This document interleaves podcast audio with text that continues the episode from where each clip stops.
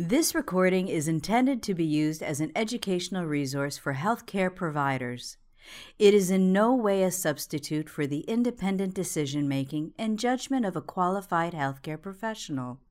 It should not be used to make a diagnosis or to overrule the advice of a qualified healthcare provider, nor should it be used to provide advice for emergency medical treatment. Introduction to Family History by Dr. Bruce Korf, in collaboration with the University of Alabama at Birmingham. My name is Bruce Korf. I'm a medical geneticist and serve as chair of the Department of Genetics at University of Alabama at Birmingham. The lectures in this module are intended to introduce you to the use of family history information in pediatrics and to review the basic patterns of genetic transmission. Family history is the most fundamental way to incorporate genetics into medical practice. Family history information can alert the clinician to the possibility of a genetic condition, can be a prelude to obtaining genetic testing, and can guide further medical management and assessment of risk.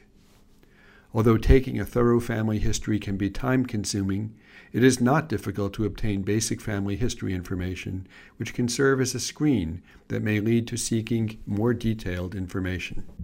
In this module, we will first review the use of standard pedigree symbols and provide some tips to help in taking a family history.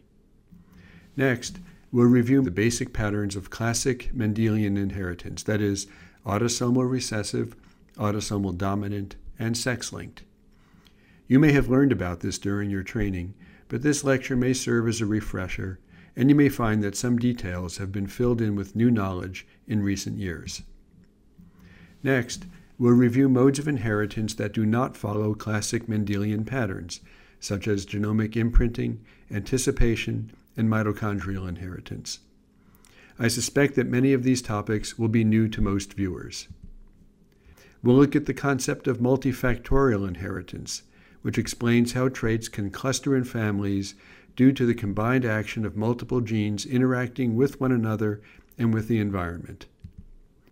Finally, we'll consider some basic principles of simple genetic risk assessment. This module on family history is one of several that will cover the application of genetics and genomics in pediatric practice.